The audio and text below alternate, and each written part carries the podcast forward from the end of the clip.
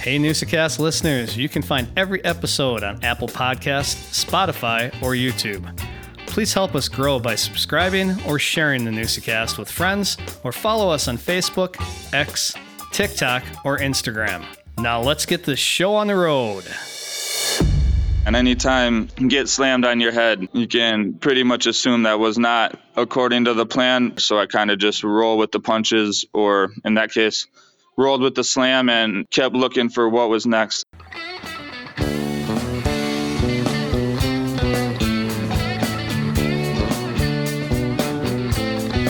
Welcome to the Newsacast. What is a Newsacast? It's where we bring local folk stories to life through conversation.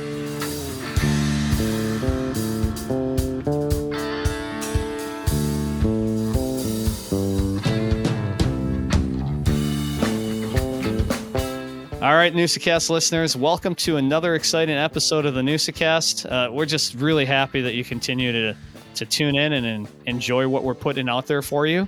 Uh, we think we have a decent product, and we're we're getting better all the time, Joe. Yeah, I would agree, Tosh. We have another good one, a, a new subject for us. Little MMA, uh, you little UFC, little wrestling. We, we talk it all with with Kegan Gennrich from uh, well, state champion out of Hortonville in 2012. But he's an MMA fighter, and he is literally on the doorstep of, of UFC. The, the, the, stuff we see on, on the cage fighting, the, the, the ESPN and, and Fox Sports and all that, the, the cage fighting with, with, Kegan, he's he is right there. He's one of those guys, and it was uh, it was a fascinating interview, that's for sure. Yeah, I think I think our listeners are gonna to learn a little bit, and now you got somebody to pull for too when you're watching those and uh, doing your pay per view. So hopefully, hopefully we get to uh, hear his name announced in the UFC rink in the near future. And uh, you know when that happens, it, we're going to have him back on to talk Absolutely. a little bit about what happened for sure. So, um, yeah, great interview. You're going to enjoy it. But uh, you know, Joe, I guess we have to talk a little Packers. Yeah. Uh, you know, people are a little disappointed, but you know, um, great season, and uh, it would have been nice to knock off the mighty 49ers. But uh, who would have guessed that the Packers, when they're two and five, would have even been in that position? Well, that's true, Tosh. Um, heck, I even called it. I said the season was over with, and lo and behold, they're two weeks into the playoffs. But you know, with, with that said, and, and you you look back at, at history a little bit, son of a gun, Tosh. They had the opportunity. They they yeah. well, ifs and can if if ifs and buts were candies and nuts, or I don't know whatever the saying is.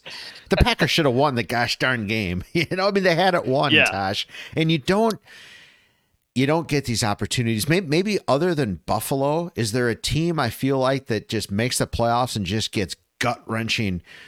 Defeats every other year. I mean, you you you lose an onside kick, you give up a fourth and 26, you you're a double digit you know, uh, favorite in, in eight NFC championships and Super Bowls, and you lose those. And, and this is just another yeah. one of those losses where you had the game won. You should have won that game, and, and they didn't. So that from that standpoint, it's disappointing. Obviously, Love looks but, looks exciting, right? The young team. Yeah. I mean, yeah. The future well, is bright, but you got to get them when they're, gonna, when they're there.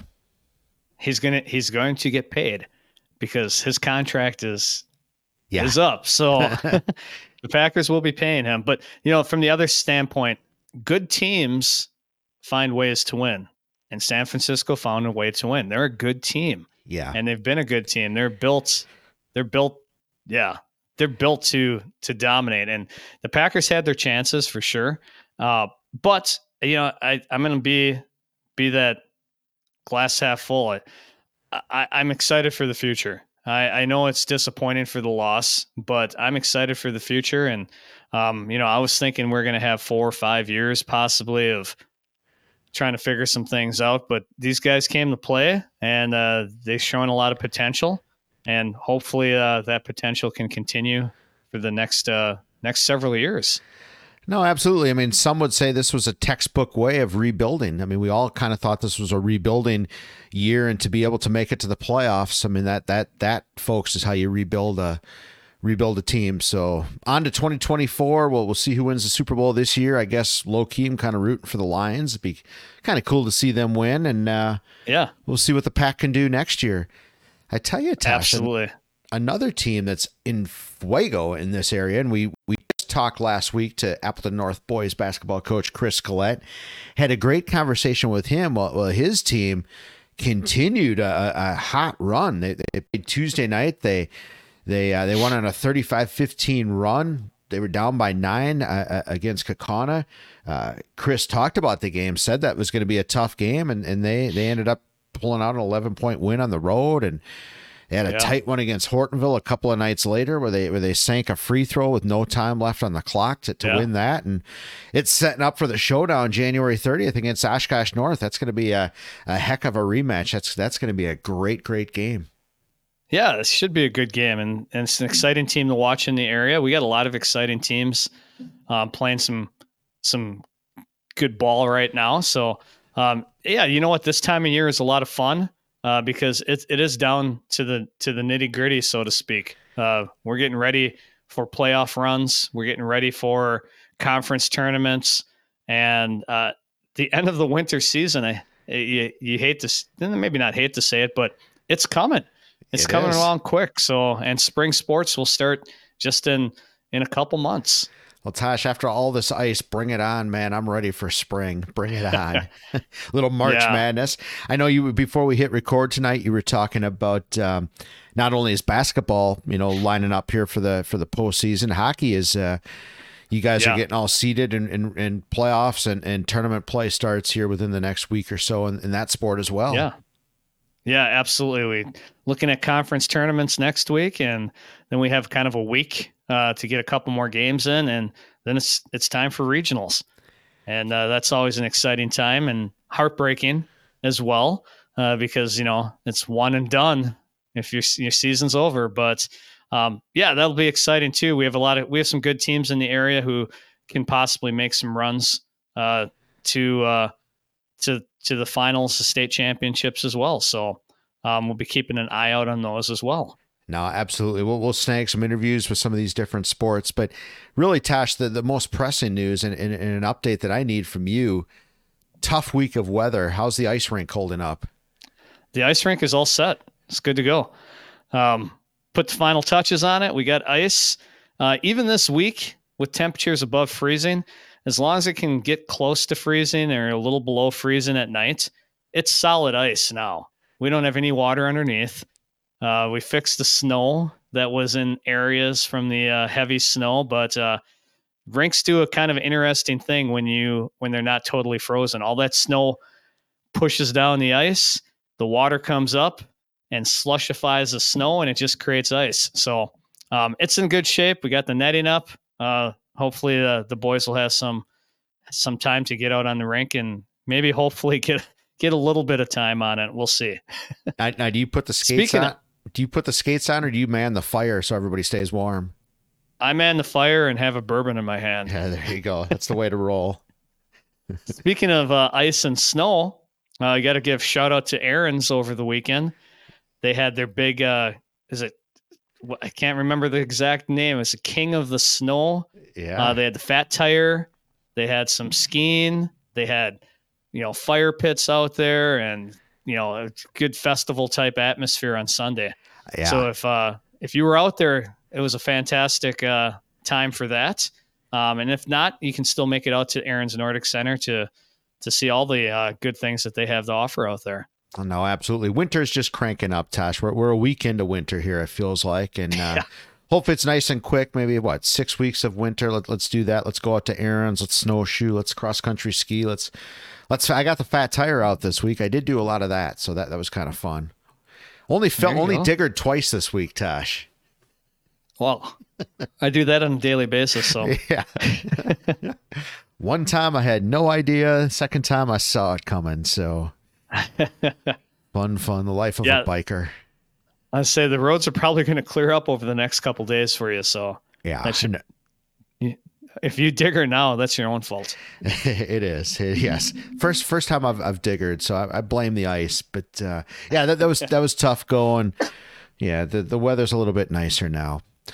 Well, Tosh, I've had a good week. I'm, I'm excited for this episode. Uh, we've got a little old look at new coming up, and we got a good one for you folks. So, like, subscribe, tell a friend, check out the Newsacast, check out our YouTube page, the Newsacast. Check out our social media. Lindsay's killing it. She puts out great content almost on a daily basis. So, Yeah. yeah come along for the ride, right?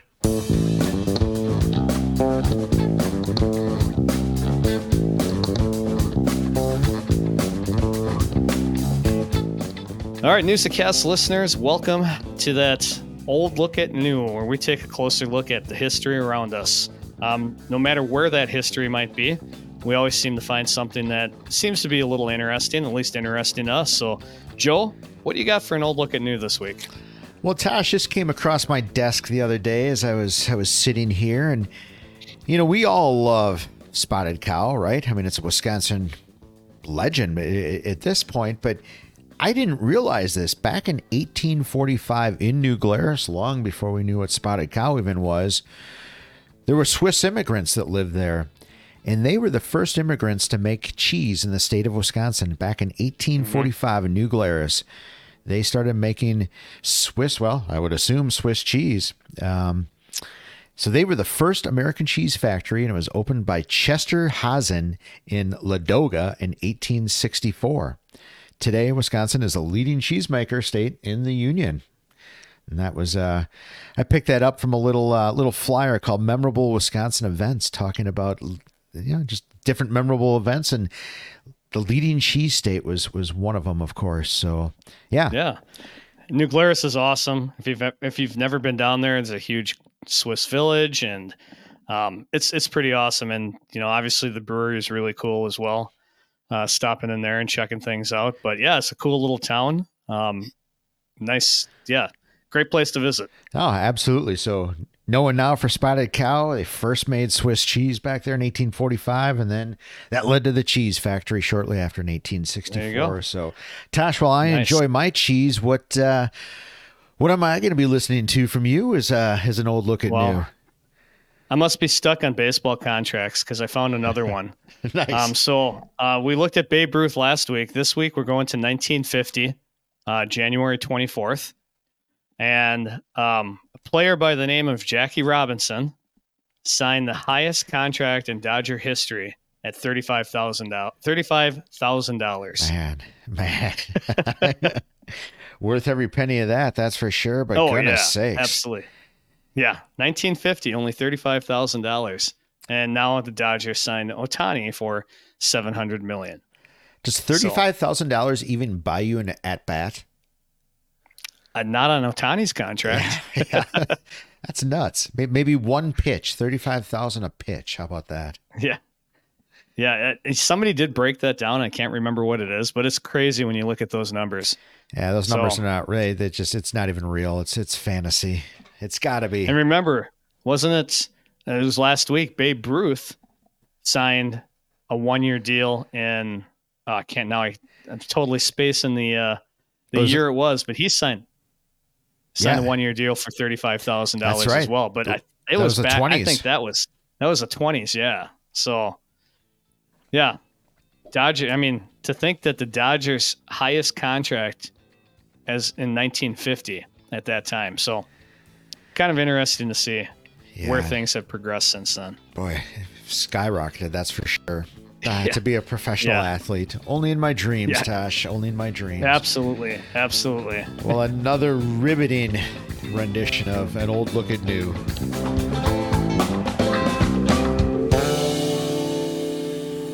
Hey, Newsacast listeners, we have a great interview today. Um, we are talking to 2012 state champion uh, Kegan Gennrich, who is also uh, the LFA lightweight champion for MMA. Um, this is a great interview, Joe. Uh, it was Tosh, freshly belted lightweight Yeah. title holder, and we, we got to see the belt. Tosh couldn't physically touch it, but uh, that's the first time I actually saw in person like a heavy, a, a traditional belt. And, and Kegan said it was heavy. Yeah. Yeah. Yeah, this is a great story. Uh, we talked a lot about his MMA career so far, what he does, how he trains, uh, touched base on uh, youth wrestling, uh, high school wrestling. His dad's the uh, coach at Hortonville. Uh, talked a little bit about that, but um, what a great young man. And uh, you know this this is this is a lot of fun. If you don't know a lot about MMA, uh, you're going to get a chance to to hear a little bit about it and what it what it entails. And uh, and you know we're we're definitely pulling for him here at the Newsacast for sure. Ah, absolutely, Tasha. Cool as can be. One of the you know we've said it before. One of the cool things about the Newsacast is we find really unique people, and who knew that we had an MMA fighter in the Fox Cities and, and like within sniffing distance of, of the UFC. I mean that that's big time cage wrestling, the stuff we watch on TV. You know, yeah. he's doing it. He's he's one step. He's right there. He's sniffing the big leagues, and and uh, it was really really cool. And what a great guy, right here in, in in Appleton and Hortonville, man, right in our backyard. He was he was an impressive guy for sure.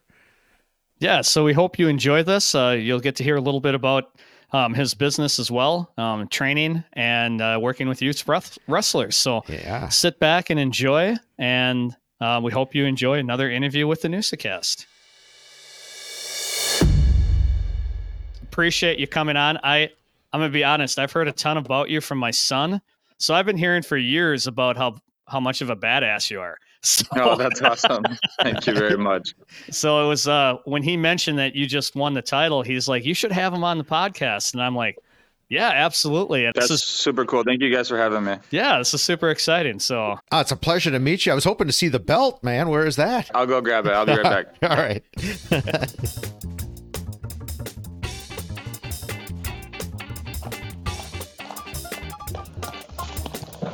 All right, I'll hold it up for a little bit. It's surprisingly heavy though. My dad had to hold my grandma up so she could hold it. That's so awesome. I know we're an audio pad- podcast, so for the listeners, uh, Kegan has his has his belt, uh, heavy belt. It, it, it's sweet, man. That is awesome. Covers the whole entire chest. You look like Iron Man. I, and I get to keep it. I don't have to give it back. So that's awesome. Put it in a, a trophy case and hang it up somewhere. That's awesome. Now, did I hear? I have to apologize. I don't know much about the fight game. I've always enjoyed like boxing. That's sort of what I grew up on. Um, mm-hmm. Obviously, being from here, we're more football guys, but. I sat down this afternoon and just watched a whole bunch of your fights and really got into it and re- really honestly awesome. enjoyed it. Now, did you did I hear this right? You received your black belt as well the night that you won the, the championship? Yeah, I, I got my black belt in uh, Brazilian Jiu Jitsu on uh, right after in the cage after the fight um, from my head coach, which was which made it even a little bit more special of a night. Ah, that That's that awesome. had to be. How many? How long does that take the process to get there? How many years has that taken you to, to get to that that um, stage? You, typically, they say it's about a ten year process. Um, so I've been doing uh, like the submission grappling, the jujitsu for about ten or eleven years now um, but also wrestling um, for about 25 or 26 years now. So it's really kind of been a, a lifetime on the mat. Well, it really has. I mean, it's it's it's absolutely amazing. I mean, I think right off the bat, dude, how do you take blows to the head? I mean, you you you constantly get beat up. What is your life like? How do you take that? How does that is that that's just life, I guess, right? Yeah, and in in in in training we we hit each other but we hit each other not trying to to hurt each other. So you know my in in training you know m- you know in the fight it's it's different. It's it's some more serious consequences. So um but in, in, in it's not like i'm i'm fighting fighting every day if my partner hits me in training or sparring, he's trying to hit me, but he's not trying to break my nose, if that makes sure. sense. So, oh, absolutely. Um, you know, it's a rough sport, and I'm sore on a, a pretty regular basis through training camp, but we try to keep we try to keep ourselves um, healthy and concussionless uh, during during training camp. So the the fights fights are obviously a little bit more serious of a deal. Um, and you know how do you how do you take those blows i think um, you'll hear people talk about how if you're in better shape um, like cardiovascular wise if you're in better conditioned you you can typically hold up uh, to more of those blows throughout the fight um, so I w- yeah that and and when you see the kick come in or the punch come in you can brace for it a little bit more the ones you that say you get knocked out by the punches and kicks that you don't that you don't see the ones that kind of surprise you Ah, I would imagine. How long do you train for a single fight? So I will I training is really what I like to do, and I'm I'm teaching and, and coaching on a daily basis, so I don't ever take too long of a break from from being in the gym and training. But if when I have a fight scheduled, I would like to have eight weeks where I have it planned out specifically. I'm going to do this workout on this day in the morning and this workout in the evening. So about about eight eight weeks, six to eight weeks of a of a scheduled specific. Uh, we call it a training camp. Okay. How many hours a day is that? So a typical training camp, are you up at 5 a.m.? Um, so if I'm in training camp, I'll usually do a morning workout and an afternoon workout, six days a week. So two a days, six days a week, and then the seventh day is like an active recovery day, um, where I'm not necessarily just sitting around doing nothing. But I wouldn't call it a workout. Like maybe I'll go ride a ride ride my bike for 30 minutes or go for a light run. So I, I'm doing something just about every day, two day two days, six days a week, and then an active recovery day. Um, Okay. So I would say about two 90 minute sessions usually a day. Got it. What kind of bike do you ride? Um, I have a specialized, um, more of a cross trainer, and then I have a trek road bike. Yeah, I do nice. I do triathlons in the summer too. Um, Ah, good Wow. for you. so I have a decent little bike. Yeah. I always I always joke with people. It's become a joke on this podcast. I haven't put a gas uh, a tank of gas in my car yet uh, in 2023. Ride my bike everywhere. That's awesome. Yeah, That's I love awesome. it. Yeah, I love that. Yeah, absolutely. So I'm gonna kind of backtrack for a bit. So I want to talk about your youth. When did you start wrestling? What what what drew you into wrestling? Um, so my dad is a former wrestler and um, wrestling coach. My dad has been the the wrestling coach in Hortonville for man, like between over 20 years now. Wow. Um, probably closer to 25 years. So I I really grew up around it. Um, so I started. I would, you know, we'll say I started wrestling at like four or five in like the youth club about as soon as I could Okay. um, and and did that for a couple years and then i would say as i got to be more like 9 10 11 12 i realized it was something that i was really really passionate about and um, you know set the goal of wanting to be a state champion someday and i think uh, and then i think in about like fourth or fifth grade i actually started doing the varsity practices um, up in hortonville Wow. so I think that toughened toughened me up at a pretty young age, um, taking my lumps there. But it and it gave me gave me some people to to look. That my dad had a state champ um, in Hortonville when I was about in sixth or seventh grade, and that gave me something to look up to um, and aspire to. So um, started re- like I would say about like about twelve. I got pretty serious about you know wanting to be a state champion and wrestling in college and stuff like that, and I've been been taking it pretty seriously ever since. Is wrestling the only sport you did in like middle school and high school, or did you No, multiple? I played multiple sports. I wrestled, played football, and that I wrestled and played football all four years of high school, and Okay. I played played baseball my freshman year.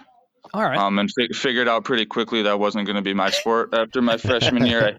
I, I hit about 198 playing freshman ball. Um, but I was I was the varsity quarterback um in Hortonville my junior and senior year, so I That's had awesome. a lot of fun doing that as well. Hortonville's athletic facilities are pretty sweet these days. Nice football stadium. Man, things have really changed a lot since I've been there. Um, things started to get a little bit nicer as I was getting towards the end of my high school career, um, but it's really night and day. So I, I get to. My dad is still the coach there, so I go and do a lot of my strength and conditioning out in their facilities. So it's it's it's pretty cool that I, I didn't get to take advantage of it then, but I am now. What What does your dad think of your career? He's got to be proud. Yeah, he's really proud. Um, and it's cool how much extra time uh, I get to spend with my dad.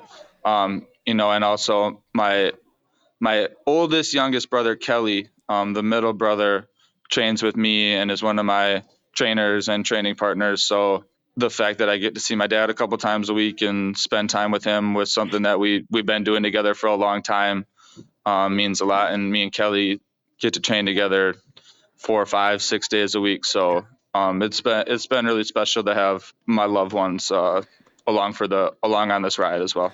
Ah, that's great. I, I love to hear that. And who better to like motivate me than my dad? Like I'm not like right. my dad comes in to run a workout, he knows what I'm capable of first off, so he knows if I'm slacking, and I'm not. You know, like you can't you can't slack off in front of your dad. You don't want to get beat up in front of your dad or That's your mom. right. Um, so it's good motivation. That's right. The honesty of a dad. There's there's nothing better. So when when you're in in Hortonville High School, you know, 2012, you win this the, the state championship. But did you did you know? Did you realize that MMA was was maybe a, a possibility for you in in the future? Was that was that ever a consideration at that age? Uh, I'll be. Uh, I would say I was a fan of MMA. Um, growing up, you know, as I got into middle school and high school, we would. There's some fighters I started to like to watch. Anderson Silva was really huge at this time, so I was a he was an exciting fan favorite that I liked watching. I was really focused on on being a wrestler. I thought I would go. I I, I got a scholarship to the University of Wisconsin, um, so I went and wrestled for the Badgers for a year, and really my my plans were to to wrestle and and then and go from there. I ended up leaving school after my freshman year.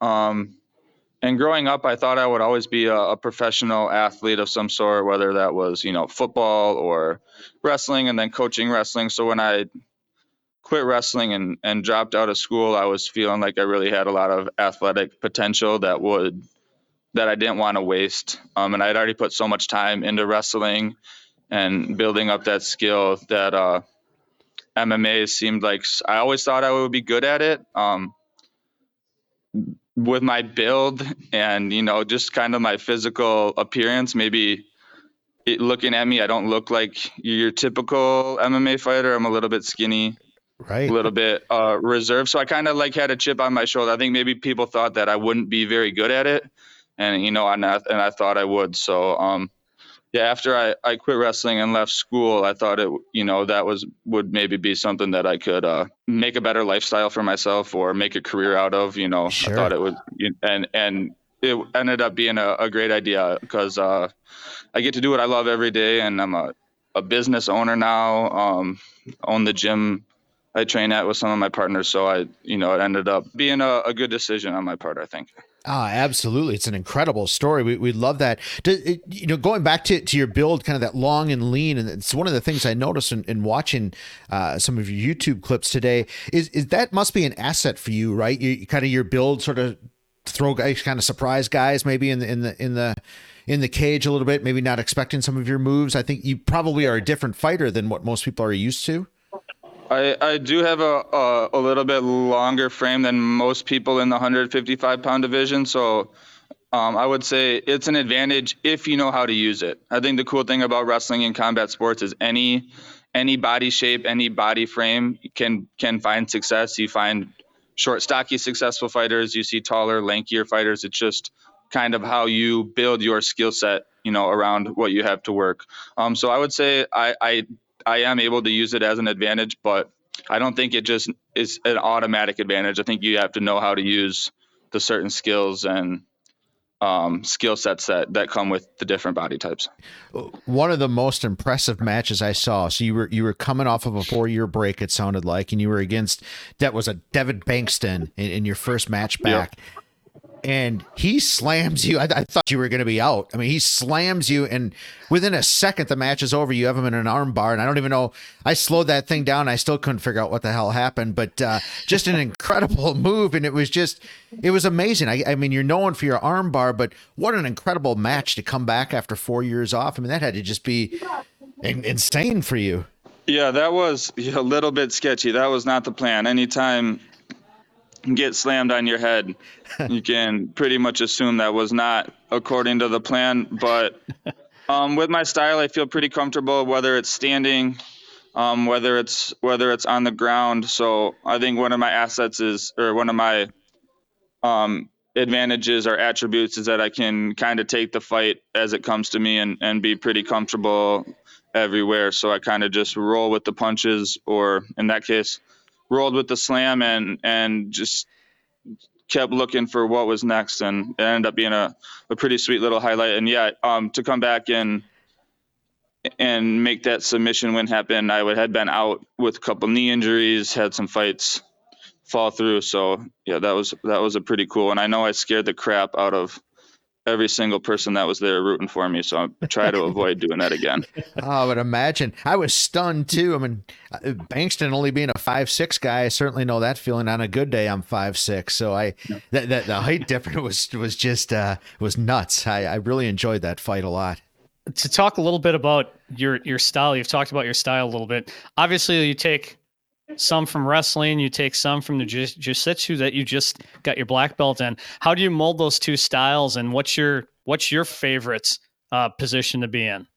Um, so a, a lot of times with my wrestling background, people address me in the fight world oh, as a wrestler, Kegan yeah. the wrestler, and so on and so forth. And I I try not to get and I I don't take offense because I know they they mean well, but I I really think my strength as an MMA fighter is that I've built an all around game.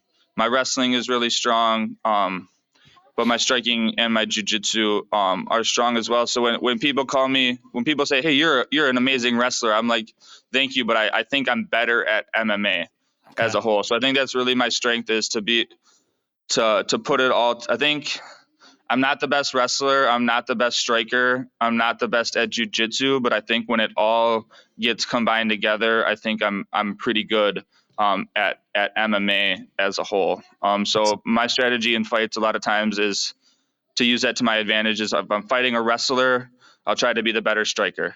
If okay. I'm fighting the better striker, a lot of times I can be the better grappler. So I try to use that to find where my opponent might have a weakness and and try to exploit that part of their game.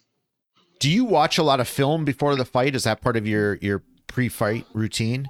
Um, so the league that I've been fighting in, um, LFA, I've been with for two or three or four years now, and and ever since I've been with them, I've I've kept a fairly close eye on on the competition, who's winning, who's on a winning streak, who might I see in the near future. So I, I kind of keep my eye on on the competition in general.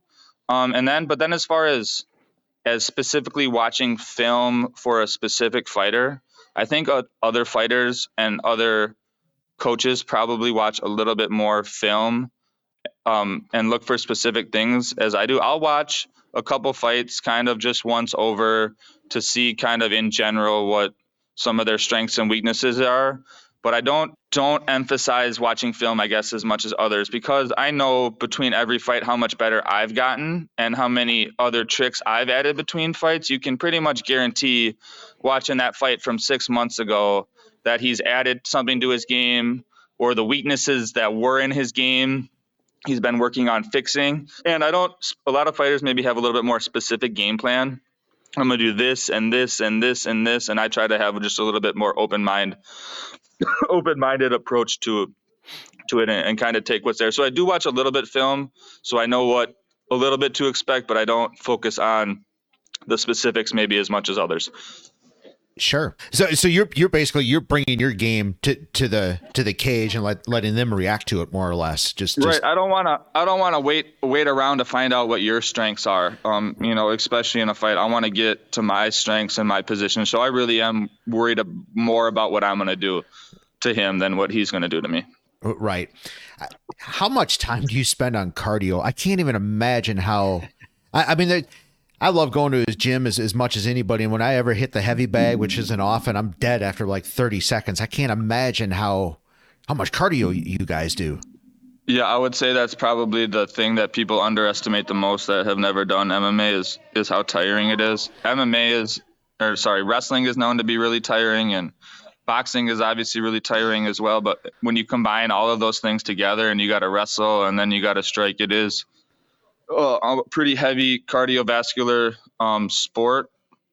Um, so I would say um, in training camp, outside of like my sparring or my wrestling practices, which are obviously improving my cardio as well, I'll do two or three, di- two or three at least different sessions of of strength and conditioning. So on Sundays, my dad comes to my gym and we do like uh, circuit work, like hit HIIT, I think is the term that most people would use. Um, sure. Like uh, like circuits, like one minute of this exercise, yeah. one minute of this exercise, and we do it for five minutes. Um, we do five rounds, five minutes to to replicate the fight, five five minute rounds, one minute break in between, and then like I said, I do like some of my hobbies are doing cardio too, like triathlons are something that I I do for fun outside of fighting. So Um, I love to run. Um, I love to to ride my bike. So just kind of outside of training, even I'm doing a little bit of that just for fun. Me and uh, Quinn did a 5K. Yeah. Uh, this summer before one of my last fights, and and that was a good time.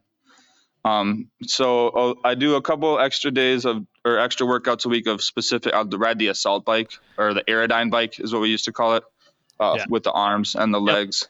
Yeah. So, but I, I, I, tr- and I also try not to get too out of shape in between fights. So rather than like get in really good shape and then lose it all and have to build it back, I think I've done a good job of keeping a pretty steady base. So I don't have to build from scratch every time. We can kind of add on um, Sure. to the cardio base I already have.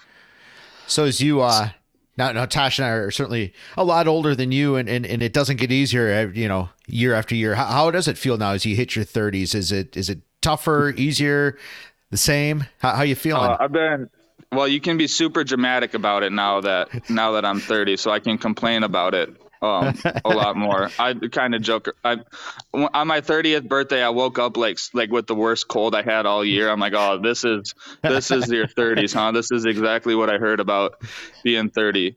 Wait Um, till you hit fifty. yeah.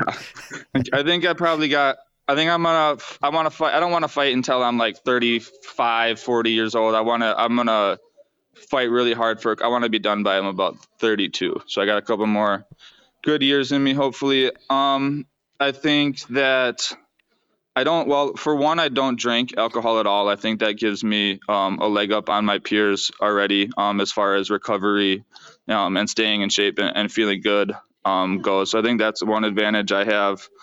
Um, but you know, it's getting a little bit harder. I think I have to train a little bit.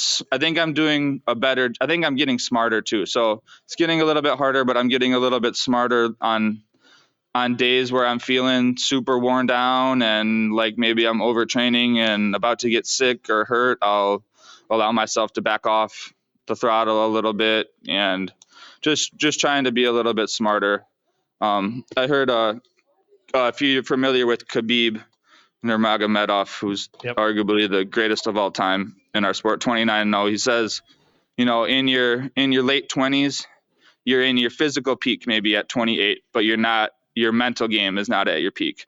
And then you turn 30, and your physical peak and your mental game are pretty even. So he says 30 is about your prime for MMA because Okay. your mind, your mental game, and your your physical body are, are pretty close to being in their prime. And then he says you get to be about 32, and now your mental game is really strong, but your physical game is starting to slide off. So right now, I think I'm I really do think I'm right about in my in my prime for MMA. They they say 30, it between 30 and 32 are about the best years you have. Nice. You, you know, you, you we don't think about this a lot. You, you think about all the physical, but that mental is just that's equally as important, isn't it? The mental part of the game. Yeah, and I think I think an advantage I've had the last couple of years is I've been able to fight on a, a pretty regular schedule. Um, been in training camp or getting ready for fights um, on a pretty regular basis, and it's it's amazing how much you learn just in every training camp and every fight. There's valuable lessons to take away um, from every training camp and every fight. So I really feel like just kind of hitting my peak, and it's nice nice to have this winning streak going, and I I can have a lot, take a lot of confidence in my training because it's been working and working over and over again. So I, I have a, a journal where I, I journal what I'm eating, what workouts I'm doing, and it's been a winning recipe now, um, for a couple years. So I just take a lot of confidence in trying to to repeat, repeated a lot of things we did, and then fix some of the things that need fixing, and and adding on to what we're already doing. But I try to I try to follow a, a pretty strict routine of what's what's been working recently, and that gives me a lot of confidence. Sure. So, um, just to maybe tell the listeners a little bit. So, how does that work? How do you get your fights, and who who does that scheduling and stuff for you, or are you actively doing that yourself? Okay, so um, there's there's a couple different ways it goes. Um, I recently signed to a sports in, uh, sports agency, Iridium Sports Agency out of Las Vegas, who has a huge roster of UFC fighters and fighters close to getting into the UFC. So now they do that for me. Um, The the fight promoter. Um, I mean these the last couple years, LFA, um, the organization would, would contact my agent and say, "Hey, we have this fight Um, what do you guys think? And they send it over to me to agree to it or not. Okay. Um, and the advantage of having an, and I just recently did, recently got with an agency. So there, you know, there's pros and cons. Pros is you have someone in your corner who Yeah. is actively looking for a good fight for you. And a good fight for you, I mean by that is, um, so if, if you don't have an agency, what you run into is promoters bringing you in to fight their guy, right? They have a guy that they want to promote and see rise to the top, and then they're looking for another guy who they think that might be a little bit more of a favorable matchup for them, right? So without an agent and someone going to bat for you, you're kind of at the will of the promoter reaching out to you, and you kind of got to take what opportunities are there for you. So me as a pro early on, I didn't have an agent. I took a couple losses early on, so I kind of got behind the eight ball. I wasn't necessarily someone considered a prospect, so I was kind of being brought in to fight these prospects. So that's where you saw me fight guys that are five or six and zero, and I didn't really have the option to not take that. So you Okay. you know, pros, you beat that guy and now you take his spot and now you have the momentum and you're headed towards the top, which is kind of where where I'm at now. Whereas if you would get an agent two or three fights into your pro career, kind of like in boxing, where you see the guys Yeah. get built up, right? You you want to get to be seven, eight, nine, ten, and all. that's what the UFC um, is looking for. Um, and I didn't go that route at first, and it you know I kind of had to to take the hard route, and, and I, I am proud of that. But I am happy to have an agent now. Um, so they they take twenty percent of my purse, but they also are getting me better contracts. And um, when the UFC calls, that'll be who they'll call. Okay. Do, do you get so when you get a fight, do you get guaranteed money, or is it just strictly a, a- a purse, or how you're heading out to California to fight? I guess how, how does that work for you logistically? Getting out there is that on your dime? So the way that MMA contracts work, almost 100% of the time, is you have a guaranteed amount of money that you're gonna make to to make weight and show up and do the fight, and then when you win, it it doubles. So most of my contracts would look like I'll just throw a a random number out there: five thousand dollars to show up, and five thousand more dollars if you win. Okay. So if I show up and I don't win, I make five thousand dollars. If I show up and I win, I make ten thousand dollars. Um, so it, there's a lot on the line. Um, um, really, essentially half of your payday or your or your living, um, Yeah. whether you win or lose. Um, and then as far as getting to the fights, the um, if I if you're if you're in driving range, they'll give you gas money, um, whatever that would mean. But if I'm going to California or I'm going to New York or South Dakota, then they're flying uh, me in a corner out, and that would be on their dime. Sure. And then they put they put you up in the hotel for a couple days um, on their dime as well. So I make I make about half of my living um, off of my fight purse, and then I also have um, some really really supportive um, sponsors.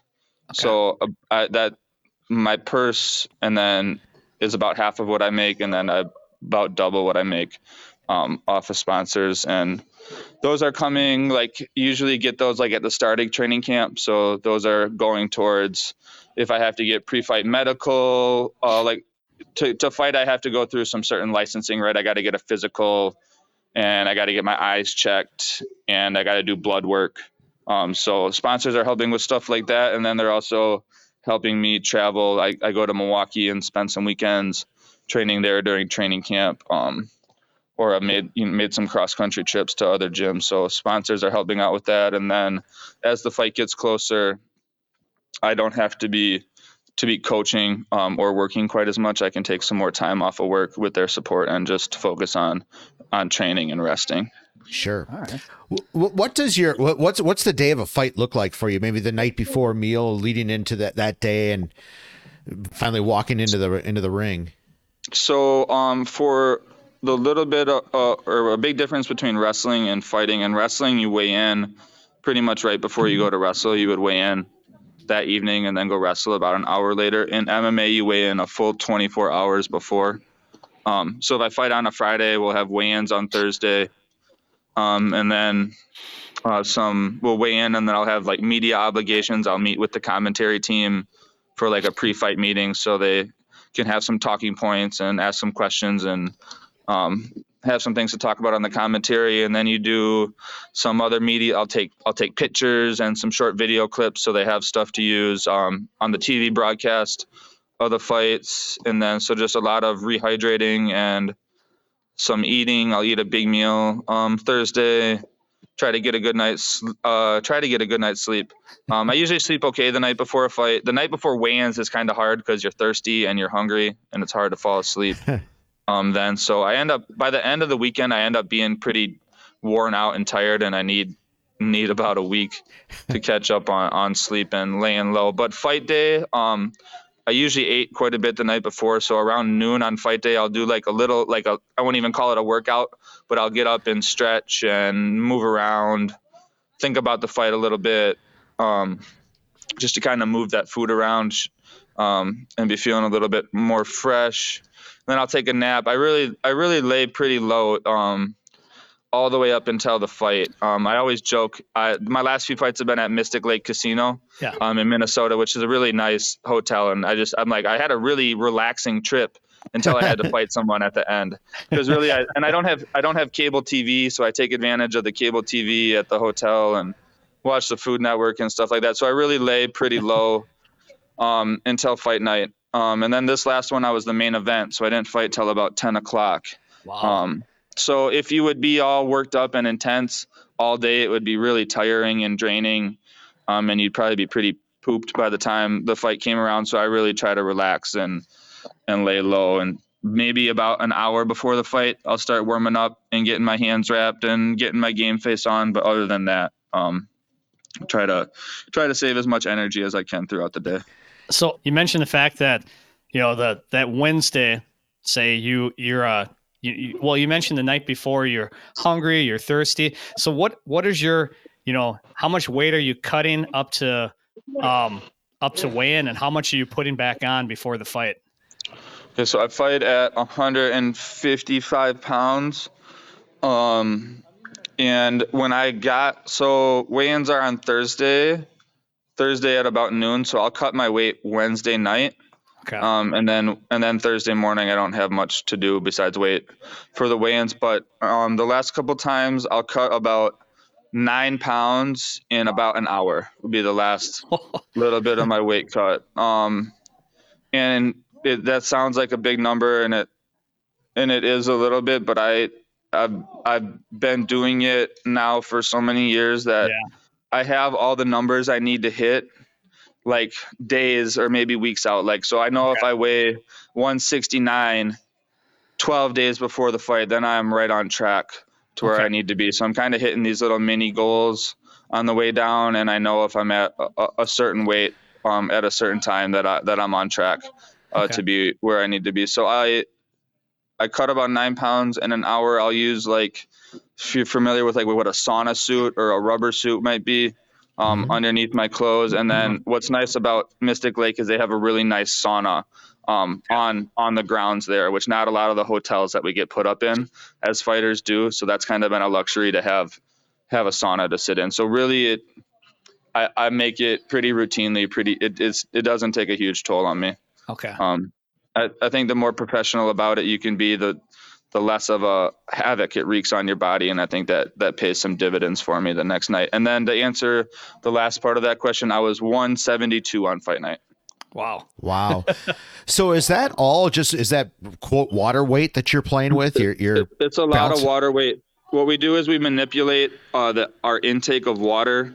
They call it water loading in our sport. So in the weeks leading up to the fight, I'm drinking almost two gallons of water a day. So I'm almost I'm almost overhydrated. Um, so when I go do cut that, it's all water weight. I use I use uh, uh, my diet, my healthy diet. You know, cutting out the, whatever whatever kind of diet um, to get down to a certain weight, 168 or whatever it is, and then the rest of it is water weight, which I've I've loaded up in my body um, Sure. for in the weeks leading up to the fight. And You then know, yes, a, a lot of that weight going back in is, is water weight. I drank. Uh, I made. I'll make weight, and then I'll drink a whole gallon, eight pounds of water about before I even start eating. So it is Yeah. a lot of water weight. So how the heck? I mean, it sounds so simple to drink water, but to drink that much water, how the hell do you drink that much water? It sucks. I haven't drank any water since my fight. I get so sick of it. Oh my Um, god. But I guess I guess if you if you think about working out twice a day, even if you were trying to just stay regularly hydrated, you got to drink water anyway. So you know if I if I work out and now I'm really thirsty, it's not too much to drink. You know, four pounds of, of water or whatever it might be. So it it's it it gets old and it gets boring and it, I get sick of. I, I carry a gallon around with me everywhere I go for a while, so it's not fun. And I I take a break from the water for a little bit uh, afterwards, but it's just it's just part of it. But it's not so bad, and especially in the summer, it was a little bit harder in the winter this time because I'm not sweating as Oh, much sure. um, as I would be in the summer. But in my summer workouts, I'll lose eight to ten pounds in an in an hour and a half of working out. So that's a lot of water just to drink, just to catch back up and be and be healthy. So it's not it's it's doable. Sure. So you- have the water, but uh, what, what do you like to eat? What what are you uh, what are you eating? Um, Obviously protein. I'm, I'm assuming, but uh, Um, I I do um I'll, I, I I do what people call a one meal a day an OMAD diet. Um, when I'm in training camp and trying to make weight, so I'll eat one big meal at the end of the day. I like to train. I don't like to have a full stomach when I train, so to wake up and eat breakfast and then go train really isn't my jive. So I'll do a lot of fasting throughout the day. I won't. I'll eat a big meal at like eight o'clock, and for me, I really like that because I'm I like to eat. I'm kind of like a fat kid at heart.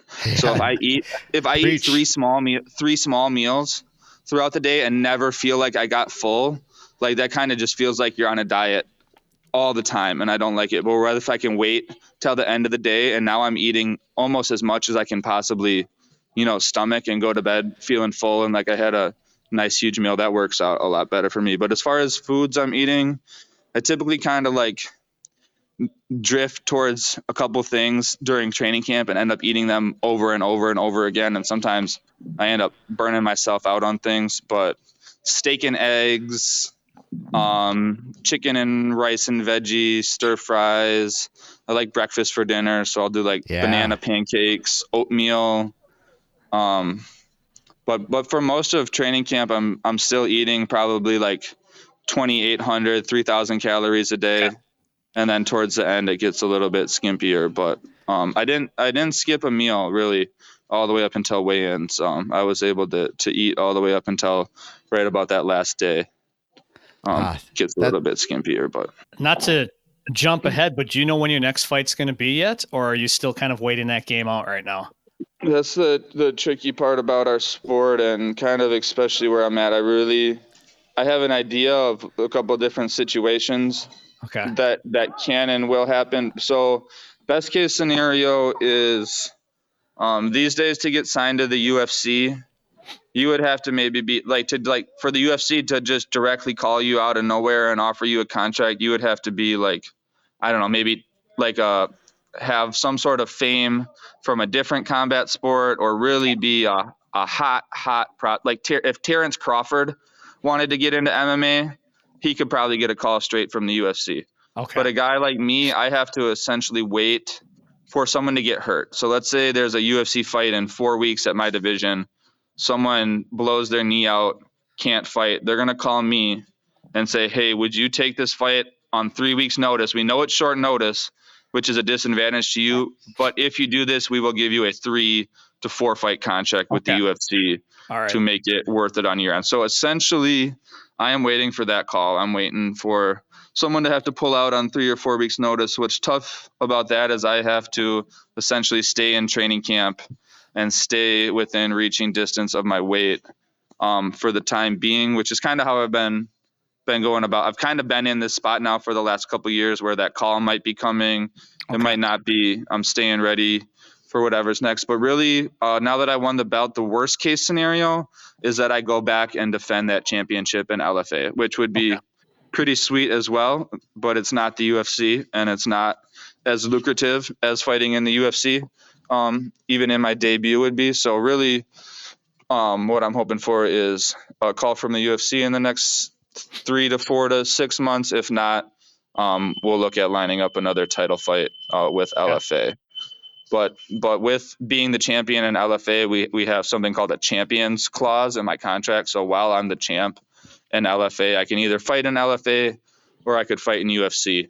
Okay. But I'm not technically a free agent. If Bellator or one fighting championships or someone called and wanted me to come fight for them, I would be locked in uh, to my champions contract. So Okay. it's either the UFC or bust right now, honestly. Okay. Oh yeah, we, we can't wait to watch that unfold. I, I wanted to circle back a little bit to, uh, to high school and, in in particular your state championship in, in 2012. Can you speak about what, what it was like to, to be in the field house and, and, and wrestling for a Wisconsin state championship? I mean, that's there's can't be a whole lot better than that, really. That had to be quite the experience. Me and my dad had an interesting conversation about what was cooler, winning state uh, or winning winning this MMA championship, and I don't know if I've quite decided yet. But um, they actually hold the state championships in the Kohl Center, and Okay. they and they sell out. So at 18 Yeah. years old, I wrestled in front of 16, 15,000, 16,000 people. Wow. So I think that experience has served me well going into fighting, where you know maybe at the start you're only fighting in front of a, a few hundred people. Um, so maybe it doesn't seem like I think being able to handle that pressure um, that night at state has definitely helped uh, develop my mental game, and um, I think one of my strengths as a fighter is I keep my cool um, under pressure, and I always perf- I think I always perform better on fight night than I do on the gym than I do in the gym because I think I'm I'm really well suited for to handle that pressure and perform at my best. But th- the other thing about winning winning state that still gives me confidence. I don't really dwell on it, but I know that I can stick to a process and stick to it, and at the end, you know, when it comes down to it, I can I can make it happen. So I think like the journey of of training for a championship fight or for a fight is a lot like a wrestling season, right? I take three or four months and train really seriously, and I I I've been able to trust that process and work through that process and have success with it in the past. So um, I think that that suits me well, knowing that I can, you know, even you know, and then when I was in state, I took I took third my sophomore year, I took Mhm. third my junior year, and then I finally broke through um, and won gold my senior year. And I think that kind of follows a similar path in my professional fighting career. I, I, I wasn't at the top right away. I kind of had to, to to to dig for it. So I think having those life experiences um, has paid dividends for me in my in my fight career a lot. Does that come pretty natural to you when, when right before a, a match, whether it's wrestling or, or in the cage, where your heart is just racing, probably faster than it ever does? Do you, is that natural for you, where you you have that ability to, to control that and, and, and get that focus? It kind of seems like you I have that just right think I have so much experience doing it. I've done it. I've done it so many times. You know, I've been learning about myself, um, and, and what I need to do to to operate at my best. What what am I feeling like? What am I acting like? What am I thinking like in those moments that I perform my best? And I said after this fight, I feel like it's getting easier every time, and I think that's just an experience thing. I Okay. um, and I and I take a lot of confidence. I'm not. I try to get. A, I've tried to get less superstitious as I get older because I think if it can be a weakness, if you're really superstitious and your plan kind of gets thrown off, you can't let it really mess your day up too much. So, I, but I I have a routine that I follow, and I, I just take a lot of confidence in the fact that I've done it so many times. Um, yeah, I'm just really familiar, I guess, with myself and and how to get myself in the right mindset, but I think it's getting easier, a little bit easier every time. I apologize for the probably going to be a dumb question, but I was listening to Joe Rogan. They had a wrestler on there, and they were actually talking about what the what the the floor was made of in, in those old rings, you know, back in the '90s, the the, the Rock and those guys. What, what is the floor like in a cage? Is that just plywood, or is there a little give to that floor? It depends on how nice of a promotion you're fighting on. Okay. Uh, so these days I'm a little bit closer to the big leagues, so it's it's pretty tip top shape. But you know, as you start as an amateur or a low level pro, um, if you know anything about local MMA, sometimes they put a cage up in the back of a bar or something like that. right, So it, you know, in that case, it is it is it's literally a piece of plywood with some wrestling mats and a canvas and I've been to some fights where it breaks and they gotta they gotta fix the freaking cage in between fights. So these days that's not something I have to worry about. It's tip top top of the line stuff, but there's some sketchy cages in some of these grassroots uh, Oh, MMA events. Yeah, where it, it, yeah, it's literally you. You worry if you're fighting after the big boys because those are the ones that break the cage and break the floor. a little bit of the carnival atmosphere, I'm sure. Oh man, it's yeah. I could tell some. Yeah. I, I would imagine. And, and the the other probably dumb question. So as, as I was watching you you fight today, it's before you actually walk in. Are you getting a, a pre medical check right out, kind of outside the cage, or before you do your walk in? Are they checking something? So um, we do um, a couple different uh, physicals uh, throughout the throughout the week. That is not a, a, a physical. I wouldn't call it. They are putting the Vaseline um, Oh, okay. on my eyebrows and the bridge of my nose and under my eyes to potentially minimize cuts with the Vaseline on. It's supposed to create a little bit of a less friction and Sure. hopefully keep you from getting cut as easily. And then they check to make sure you have your mouth guard in and that you're wearing um, your cup. Um, and then they send you. Oh, and they I guess they pat you down to make sure you're not greased up or Okay. whatever. But where the physicals happen is right before weigh-ins. Um, I see an actual MD, and they check your heart. Um, they check your major joints to make sure you're not about to get in there with a blown out knee or a blown out shoulder. So they do a basic sports physical the day before um, during weigh-ins, and then all the fighters go and see the doctor um, right after. The first thing you do after you leave the cage is you go see the doctor. Okay. So So I want to ask you a question. Um, you mentioned that you're you're a small business owner. You want to talk a little bit about your business and your training and and uh, kind of promote that a little bit as well. Yes, I am. Yes, thank you. I am one of the co-owners at um, Team FVGC, or uh, the Fox Valley Grappling Club would be the, the long form name of that, and we're on Nicolet Road, um, kind of over by Nakashima's and Bergstrom. Yeah. um, over by the mall, and we offer um, adult Brazilian Jiu Jitsu, and we do a kids uh, Brazilian Jiu Jitsu program that I am involved in, coaching a little bit, and then um, we have so, we have an MMA program where I coach some other up and coming fighters, um, and then um, right in the building with us is Aviators Wrestling, Yeah. um, which is a youth wrestling club um, that I actually trained at when I was a, a teenager and a high schooler, and now I've been coaching here um, for about 10 years. But recently, so I've been with Team FVGC for almost all of my professional career since I was about 21, and now in the last couple of years, um, had the opportunity to move into to more of an ownership role. Um, I don't do I don't do a ton of the the front office stuff right now. I'm really focused on my fighting career, but I guess where I do the most work, I, I teach a lot. Um, Good. I'm teaching probably between 10 and 15 classes here a week. So Wow. um, I, most of my day is free. I do most of my training like nine to four, um, and then I start. T- I teach in the evenings from about five to 8:30 on a pretty regular basis. I love it. Would you say the state of youth wrestling and and and that is is, is pretty strong right now? I, I know this is sort of a hotbed area, but is it still that way? Yeah, I think I think Wisconsin. I would consider Wisconsin as a whole to be a top ten wrestling state in the country, um, as far as like middle schoolers and high schoolers go. Um, I really, I will get. I have, um, you know, not that I wouldn't love coaching wrestling in more of a public school setting like my dad does. Um, I would be interested in that, but I am really, really spoiled.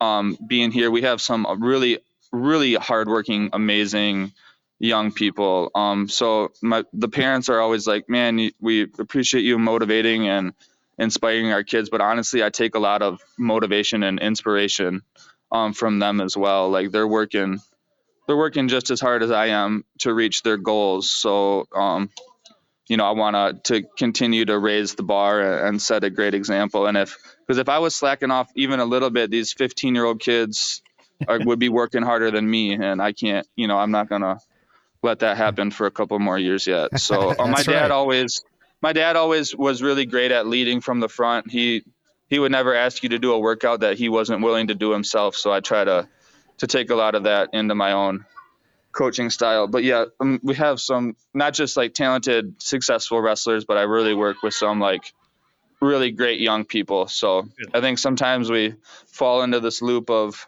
thinking that the next generation is dumb and lazy and entitled, but it's nice to see, you know, there's some really exceptional kids that I get to spend a lot of time with. So I'm really lucky in that regard. That's really cool to hear, and I, I've I've found the same thing in a lot of these sports. You're right; these kids get a bad rap. There- There's some hard workers out there, and these kids take it serious, and some great athletes and great kids out there for sure, girls and boys. and it, and they and they carry themselves like you know like professional like just just stand up stand up kids so yeah i'm i'm lucky to be coaching where i am No, I believe it. And they they have a great role model for sure. So I, I do have a couple more questions for you. I know we're getting close to that that hour. Um, the first one no though worries is who who is somebody, and you, you may have already answered it, and the listeners may already know, but and you look at your mentors, you look at somebody you look up to. Um, who are a couple of those people that you just want to shout out and say, you know, you made a big, huge influence on my life?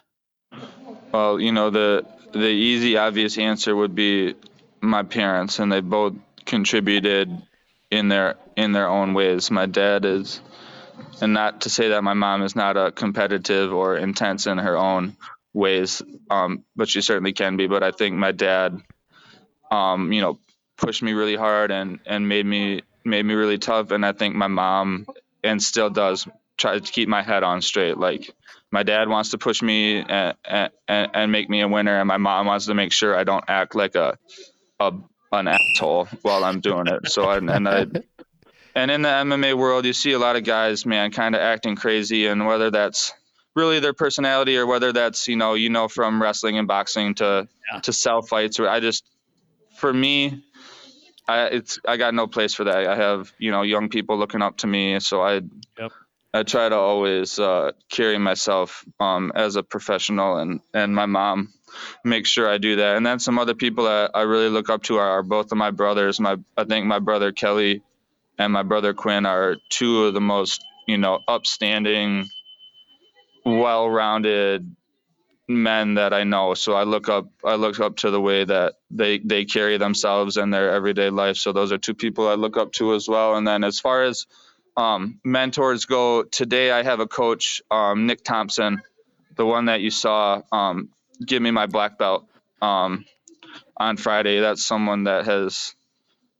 mm, I always say he's he really changed my MMA career around. I've been since this win streak started about three years ago. I've been had the opportunity to work with him um, on a really regular basis. And Nick was, if you look at Nick's MMA career, he was like 40 and 12 as a professional MMA fighter. So he's got over 50 fights, a world champion um, himself, and even at 42. And now he's so he's an interesting character. He retired from professional fighting, and now he's a lawyer.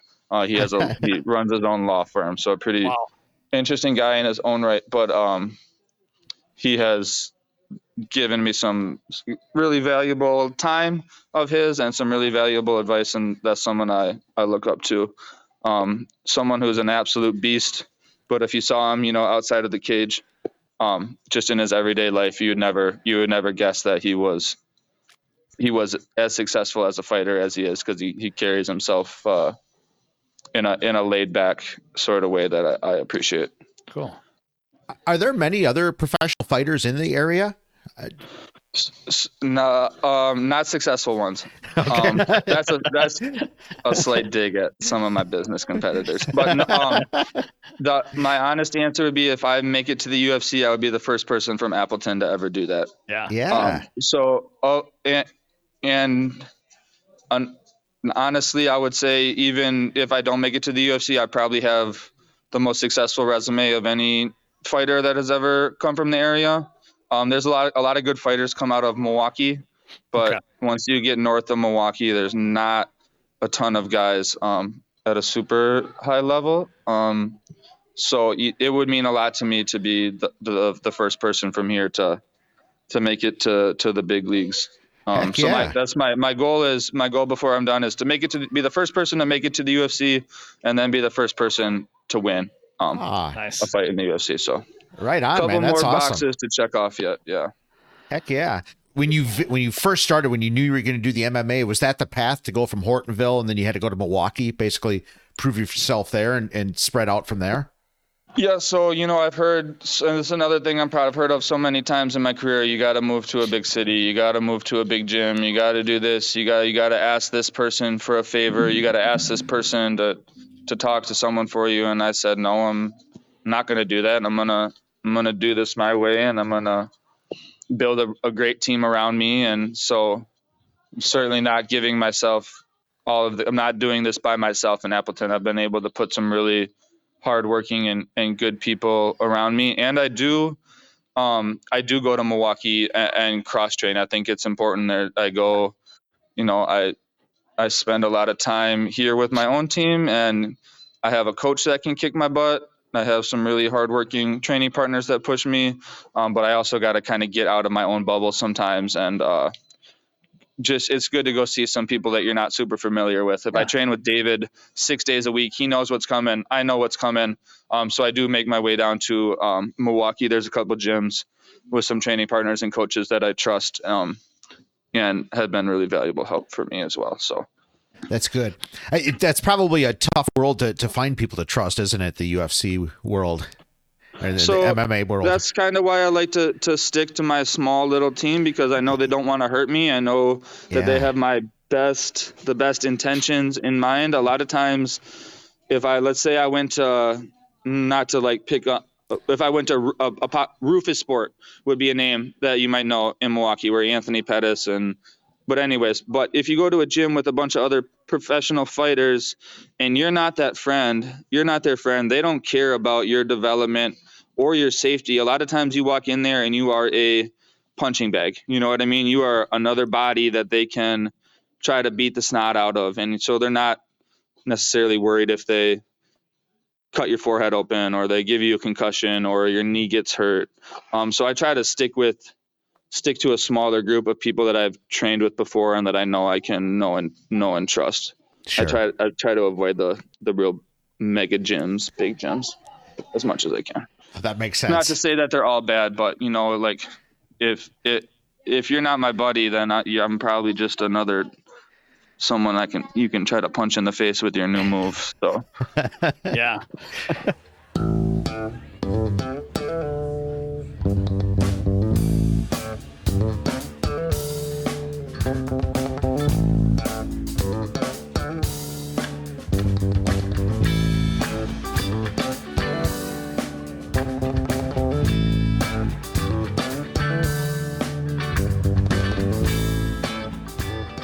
My son wanted to ask how much those tattoos on your shins hurt. Oh, they hurt a lot. every every time I get tattooed, I forget. I, I take a couple year break, so I forget how much they hurt. And then I we, they get started. I'm like, oh yeah, this this sucks. Yeah, I sweated through. I sweated through all of them. I wouldn't say one any of them hurt more than the other. They all hurt a lot. Yeah, I cannot even imagine. well, I seriously, Kegan, this was awesome thank you so much for being on. I, I learned a lot, and you know we're gonna definitely keep an eye on you and uh, keep you know keep up on the socials and everything so we can see when your next fight is and um, hopefully we can have you on again and that'll be the time when it's that UFC call. Yeah, that'd we'll have some big incredible. news to talk about hopefully. Yeah, oh, that'd be so Thank sweet. you guys for having me. I had a lot of fun. I, I appreciate you guys reaching out. It was a good time. Oh, we certainly appreciate it. I like doing stuff like this.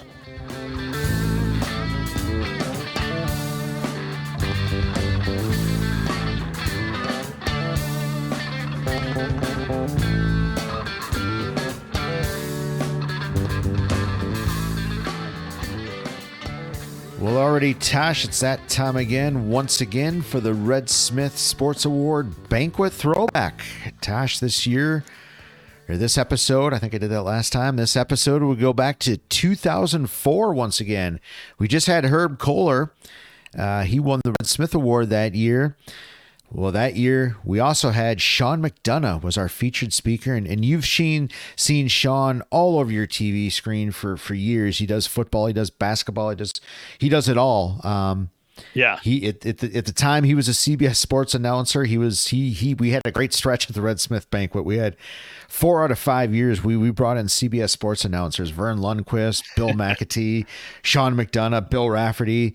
Uh, most of those guys we've had in the throwback already. So go check out the archives. But Yeah, Tosh, Sean McDonough. We he, he was a great one. We had fun Yeah. after the banquet. I remember that, and he uh Yeah, he was good. went out to have some have some beers, but yeah, Yeah, this is Sean McDonough is just a classic announcer. I mean, he's he's been doing announcing since 1982 when he was with the Sy- Syracuse Chiefs. He was the play-by-play for radio. Um, you know, he's done Olympics.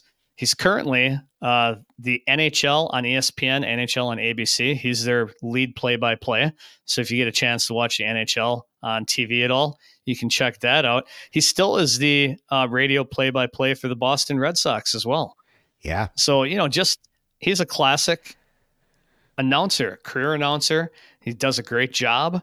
Um, and, you know, he, like you said, Joe, it was a good time that night, uh, hearing stories and just, uh, just shooting the crap about sports, um, which, which is always a good time. No, absolutely. When you have a career like that and, and a Boston guy like that, you're, you're going to be filled with stories, and they came pouring out that night.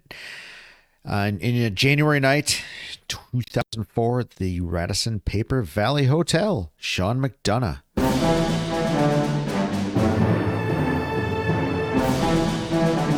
Red Smith Sports Awards. Banquet Throwback.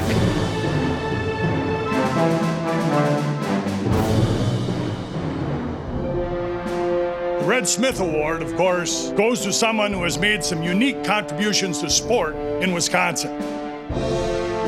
And also epitomizes the great values that Red Smith exhibited.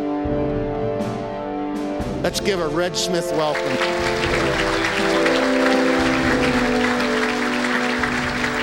Please welcome Sean McDonough.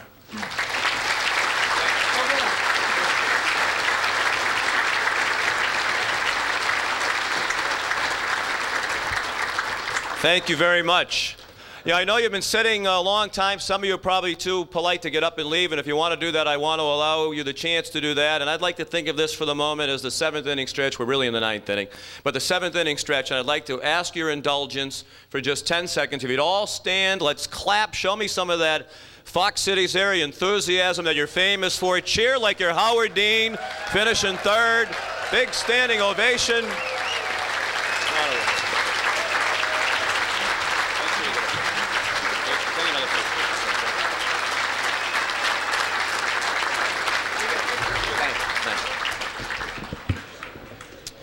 Actually, I kind of used you guys there a little bit. I know maybe some of you wanted to stretch, but you had my good friend Verne Lundquist here last year, and he told me it was a great group, but sometimes unresponsive. I said, I'll bet you $100 I get a standing ovation when I walk right to the podium. so now I have the picture to prove it. Jim, thank you for coming up. Actually, Verne Lundquist is still mad at me. We did the Masters together at CBS for four years, and uh, our producer Lance Barrow is kind of famous for malaprops and not getting the name right. He's a Texan with a hard drawl to understand. He's always talking in your ear, and he's the guy to tell you which hole to throw it to and what to go to. And you remember Jean Claude? Uh, John Van de Velde, who had that terrible misfortune at the British Open, he kept hitting the ball in the water. Hopefully, uh, something that dramatic will happen in your tournament. But uh, he was playing in the Masters, and I was on my hole, and uh, but it was a hole that I couldn't see. When you're in the tower doing these golf tournaments, you, you're on one hole, but you're doing the commentary for three or four other holes, so you rely on the people to tell you. So they go to a golfer in the middle of the fairway. I don't recognize him, so I set on my talkback button into the truck to Lance Barrow. Said, "Who is that?" He said, "The Frenchman." So I'm you know, there's several Frenchmen here at the, the Masters. I said, "Which one?" He said, "Jean Claude Van Damme."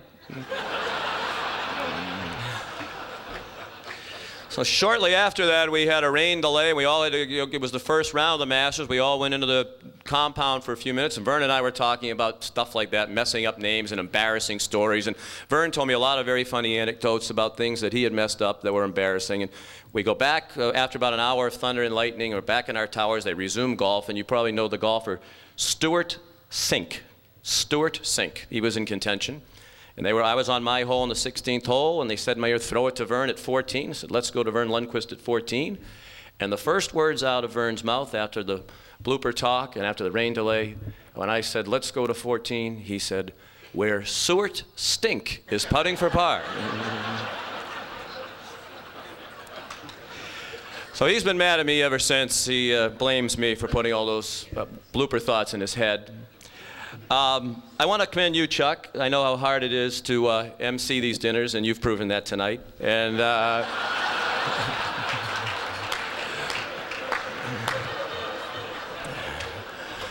the and Joe, that was a beautiful uh, introduction. Uh, excuse me, Judge Troy, in case I misbehave later tonight and wind up in your courtroom. But uh, that was a beautiful introduction, but you've certainly handed down sentences that weren't that long. Let's face facts.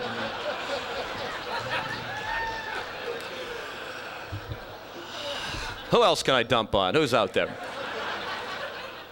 Mike Reese called me. I had heard about your banquet from Vern. I was excited when he called me. I was a little disappointed because when he started out, I thought he was engaging me in a conversation about the First Amendment. He said, uh, Do you believe in free speech? I said, I'm a journalist. Of course I believe in free speech. He said, Good, come to Appleton in January because you're going to give one.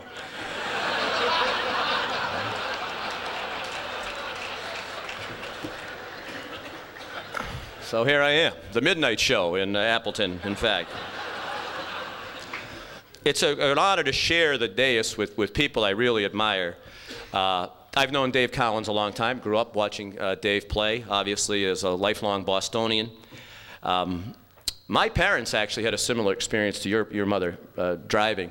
Um, my, my dad uh, passed away about a year ago and was a wonderful man and had a lot of friends who are here in the room, and I appreciate uh, all the nice wishes, and especially from the Packers. But he was a terrible driver, and one time uh, he and my mom were in the car, and uh, my dad got pulled over, and, and this, he said to the officer, Why'd you pull me over? He said, Well, you were speeding. And my dad said, oh, I don't believe I was. It's 35 miles an hour, and I was going 34. And my mother said, No, you weren't. You were going at least 45, and I told you to slow down and don't, don't give the officer a hard time. So my dad kind of shot her a look, as, uh, as he could do in his South Boston Irish way. And then the police officer said, I couldn't help but notice that uh, you don't have your seatbelt on. He said, Well, I did have my seatbelt on, but uh, to get my license and registration out, I had to take it off. And my mother said, That's, that is not true. Matter of fact, I've been telling you for three miles to put that seatbelt on, and you, and you just wouldn't do it. So with that, my father turned to her and said, Would you please shut up? And the officer leaned in the car and said, Ma'am, does uh, your husband always talk to you like that? And she said, Only when he's been drinking.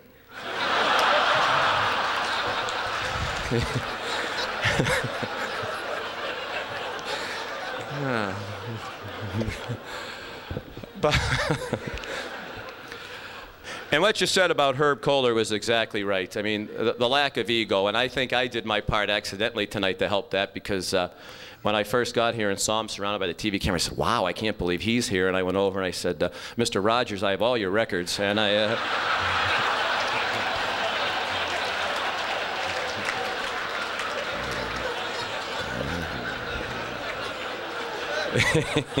I helped with the ego thing, you know. And I mean, it was a great speech and very interesting, but uh, anybody who plays golf with me and my buddies knows the synergy between toilets and golf. I can assure you of that. I live in a golf, this is a golf crazy area. I read something like Wisconsin and Minnesota have the most golfers. Uh, uh, per capita on the most golf courses, and I'm not surprised. And you have a lot of great courses in the state, and none uh, better than yours, Mr. Kohler. We commend you because it is a, a masterpiece, and I think it's going to be an unbelievable test of championship golf.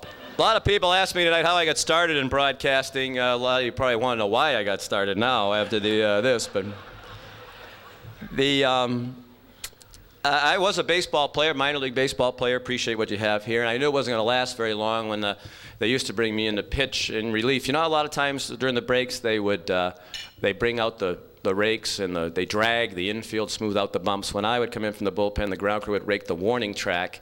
Uh, so that the outfielders didn't hurt themselves as they, uh, and then I get this uncontrollable twitch in my neck that went away.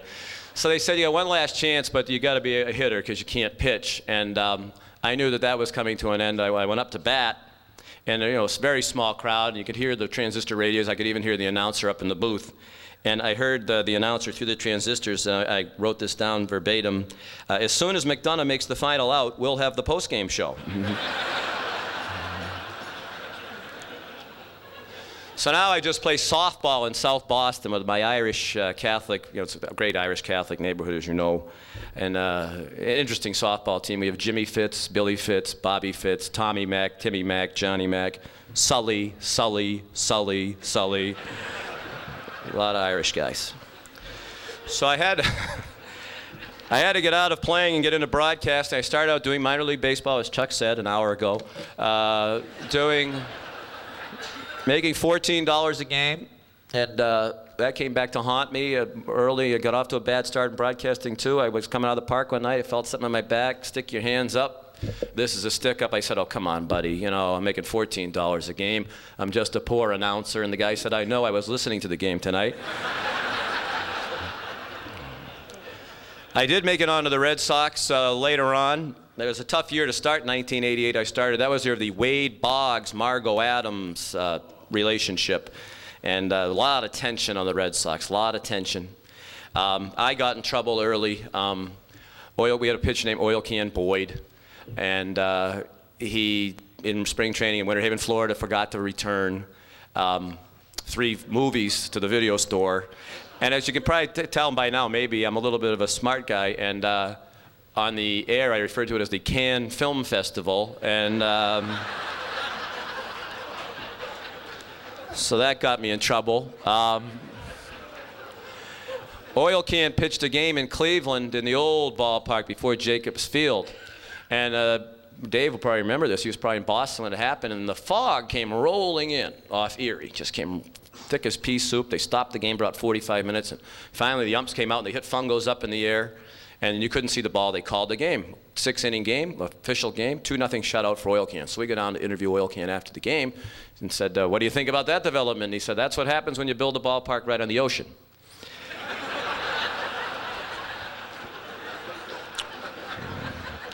he wasn't a geography major. Uh, we had our manager, Butch Hobson. One year I told him uh, during a little conversation before the game that I was doing a football game that weekend, he said, They keep you busy. I said, Yeah, as a matter of fact, I've got to go to, to uh, Lillehammer, Norway, where they're having the Olympics for the World Bobsled and Luge Trials uh, on Thanksgiving weekend in Lillehammer, Norway. And Butch looked right at me and he said, That's in Sweden, isn't it?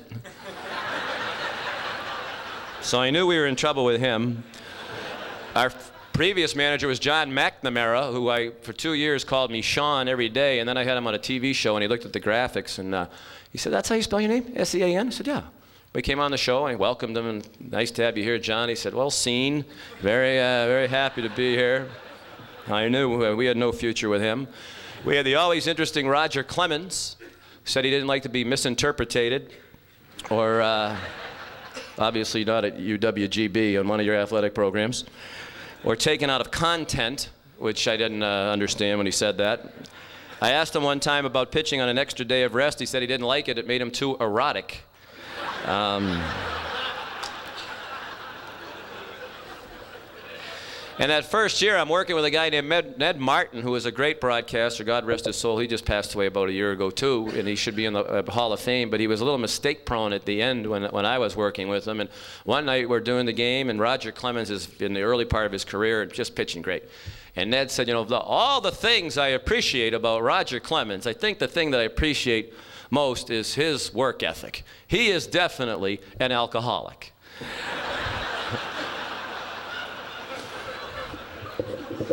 name at workaholic, but I'm, I'm still not sure to this day. My broadcasting idol was Harry Caray. Uh, and I know a lot of you people are Cub fans here and probably heard him say uh, these things he just said things that you know those of us who have nowhere near his credentials or longevity wish we could say, but we couldn't. You you remember the Cubs, uh, the White Sox actually when he was there had a, an outfield of Pat Kelly who was notorious for having a terrible throwing arm, and they had Walt No Neck Williams, who was center fielder with uh, no neck, and they had Carlos May, uh, who had had his thumb blown off in, in Vietnam. And Harry said, you probably remember this, right now their outfield is no arm, no neck, and no thumb. You know,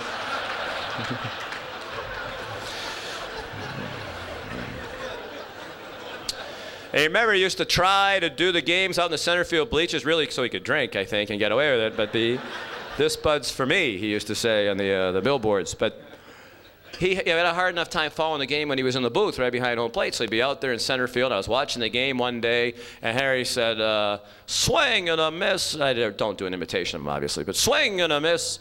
He struck him. No, it's a line drive to third, and it's caught. And then Steve Stone chimed in and he said, No, Harry, that was strike three. And then the catcher threw the ball down to third.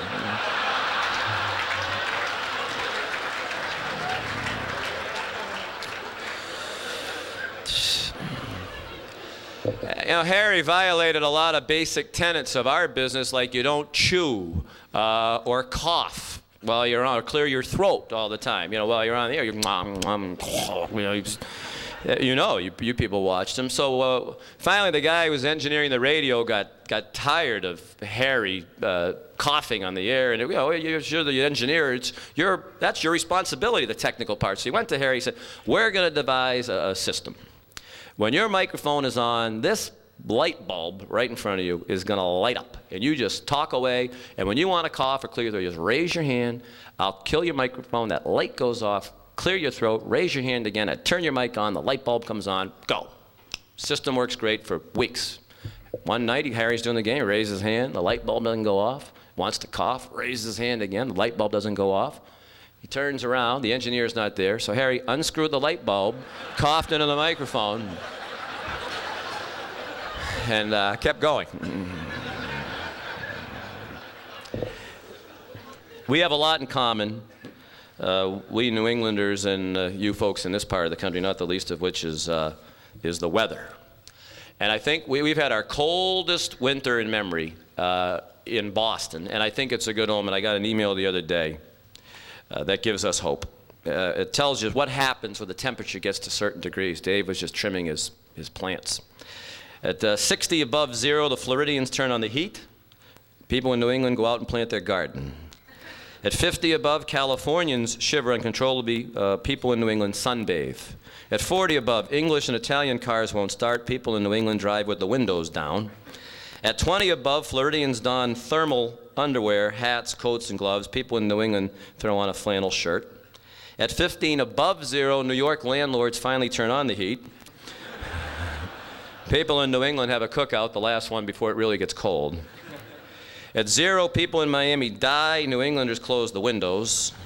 10 below zero, Californians go to Mexico. People in New England get out their winter coats. At 25 below, Hollywood disintegrates. Girl Scouts in New England sell cookies door to door.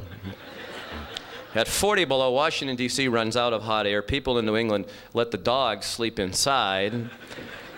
At 100 below, Santa Claus finally abandons the North Pole while people in Boston get frustrated because the car won't start. At 275 below, that's when all atomic motion stops, absolute zero on the Kelvin scale. People in New England start saying, Is it cold enough for you? And at 500 below zero, hell freezes over. But here's the good news, folks the Red Sox or the Brewers win the World Series.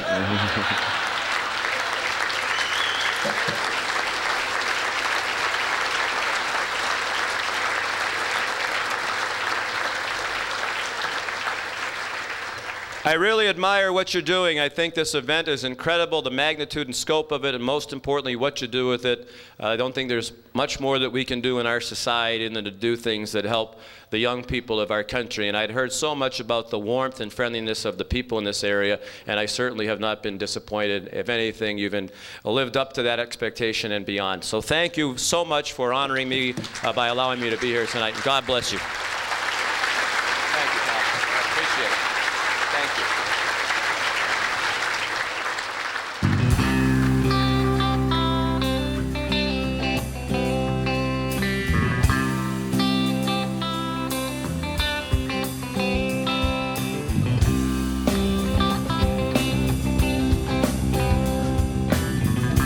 Hey, Newsacast listeners, welcome to everybody's favorite segment, the Forgotten and Never Forgotten. Hey, there we it's go. That Tosh. segment where we, yeah, we just want to we just want to throw some things out there that we like, dislike, and uh, kind of give it a silly name. So, Joe, what what have you what do you want to what have you forgotten? Oh, Tosh, what I want forgotten and and oh, do I want this forgotten? It's the ice My goodness, Tosh, this has been a brutal, brutal week. We we all it, it's difficult to drive, it's difficult to walk, it's difficult to live. This ice is just nuts. And and look, I get it. It was the absolute worst combination. You you have a blizzard following by by brutal freezing and, and nothing mm-hmm. we can do to to to get rid of this. It's just glaze ice, but dang, I've, I've diggered twice on my bike. I've darn near diggered walking. It's just get me some heat, Tosh. Get this ice, ice off the road, ice off the sidewalks, You got off it the coming. steps. Yeah, I know it's coming. Tomorrow already. oh, can't come soon enough. Next two weeks, I don't think we're supposed to have highs out of the 30s. So I, I understand that the, the chemistry behind all this and and you know you know why stuff doesn't melt at, at certain temperatures. I guess it just proves that Mother Nature always wins. But dude, how can we not have something that can penetrate when the temperature hits zero? We still can't melt Well, ice. I just come we on. We do. It's not it's not melting it, but it helps is using sand. But the city does not like to use sand because it's supposedly bad for their their systems. Now, if you go down to Madison, they use tons of sand, and the sand is all compacted into the into the snow, and they have a pack of snow on most of the streets. But um, it wasn't as we were we were down there yesterday, and uh, it wasn't as slippery because all that sand's in there, and it kind of keeps kind of gives it traction. But Are- for some reason, I I heard that um, it has something to do with our wastewater and the storm sewers and the sand getting into stuff that it's not good for their system or it's not built for that. So they don't like to use sand here in Appleton.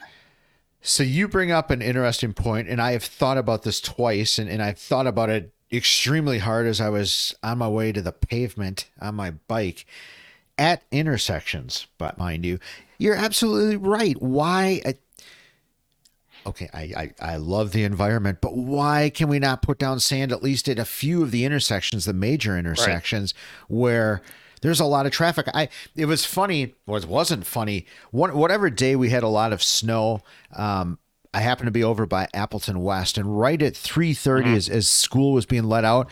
You could hear sirens going everywhere because they were kids were just getting in accidents. They were sliding Oh, yeah. everywhere. You, you had no control, and it's still like that. And I, I don't want to harp on the city of Appleton. Those those guys and girls bust their They work their their butts hinder. off. Absolutely. Absolutely. but come on, man, we got to throw some sand down. All right, well, it's forgotten, Tosh. At least it's forgotten Yeah. in my world. My my knee hasn't forgotten it yet, but uh, I, I'm forgetting it. But uh, how about you, Tosh? What's right. forgotten in your world? Well, I'm just going back to the Packer game, and it's just it's just armchair quarterback. I mean, they play great, and all these people are you know you hear you hear both sides. You know they they were playing on borrowed money and everything else, and the house money, and but you you hear yeah we told you that you know Packers aren't good enough to play against San Francisco, and to be honest, just you know. I, I, I would just like to hear some positivity once in a while. Maybe I'm just getting to that point where I'm sick of all the negative stuff. They played their butts off. They gave us another week of the season. It was fun.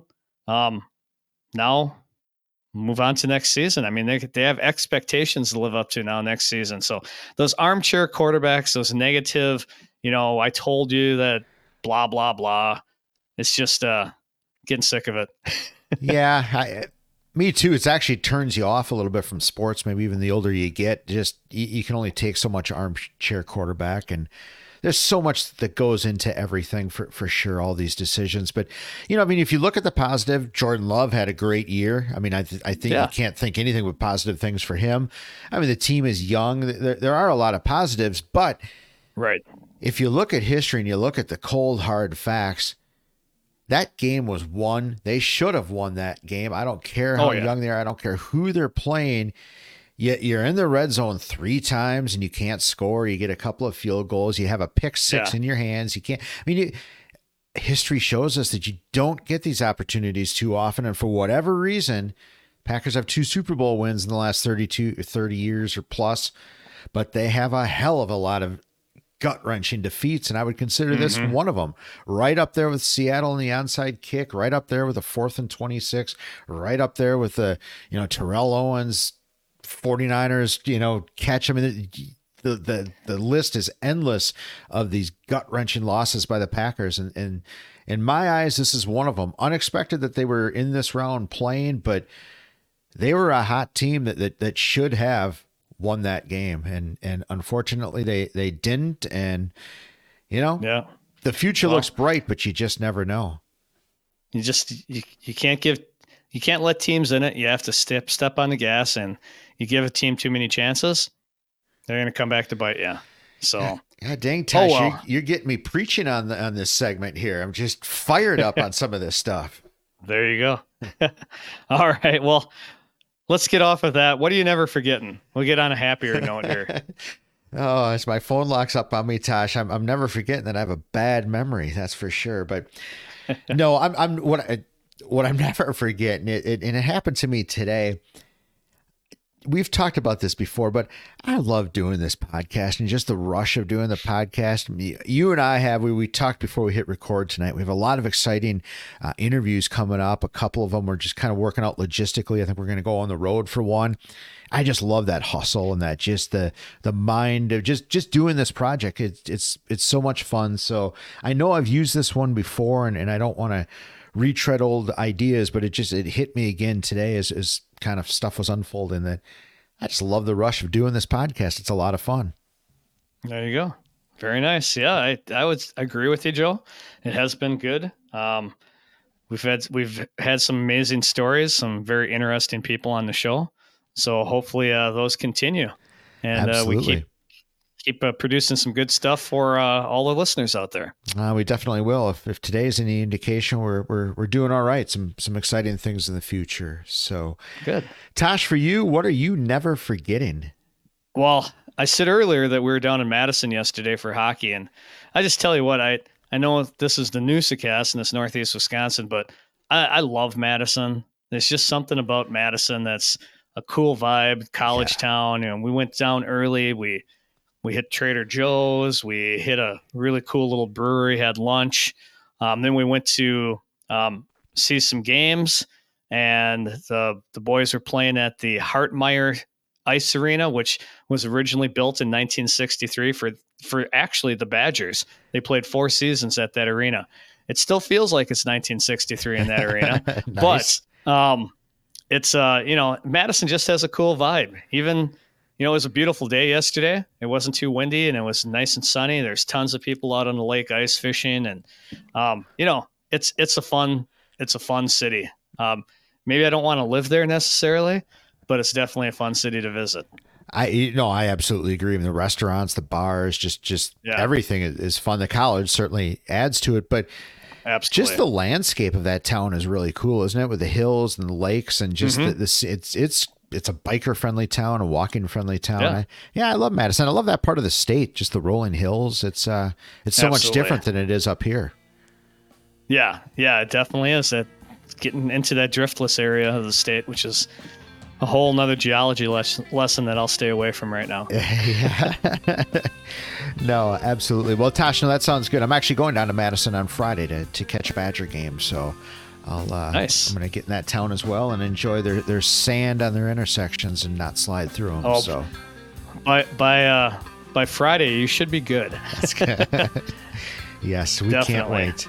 We can't wait. So, well, it's forgetting and I'm never forgotten, or I think I screwed it up again. But you know the yeah, it's point, forgotten Tosh. and never forgetting, but that's okay.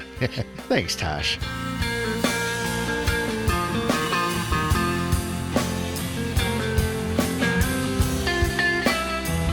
Thank you for listening to another great episode of the Newsacast.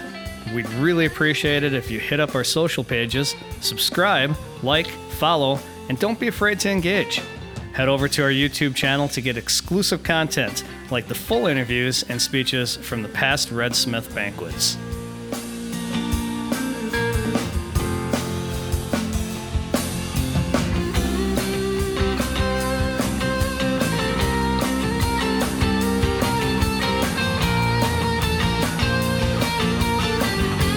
For listening to the Newsacast. We really appreciate your support. If you haven't subscribed yet, please do so and tell a friend. A huge thank you to Diggstown for all the music in today's episode. Catch a gig, or find them on Spotify. Help us grow by subscribing wherever you get your pods or sharing the Newsacast. Follow us on Facebook, X, TikTok, or Instagram. One of the best ways to help us grow is to leave a five star review on Apple Podcasts or Spotify.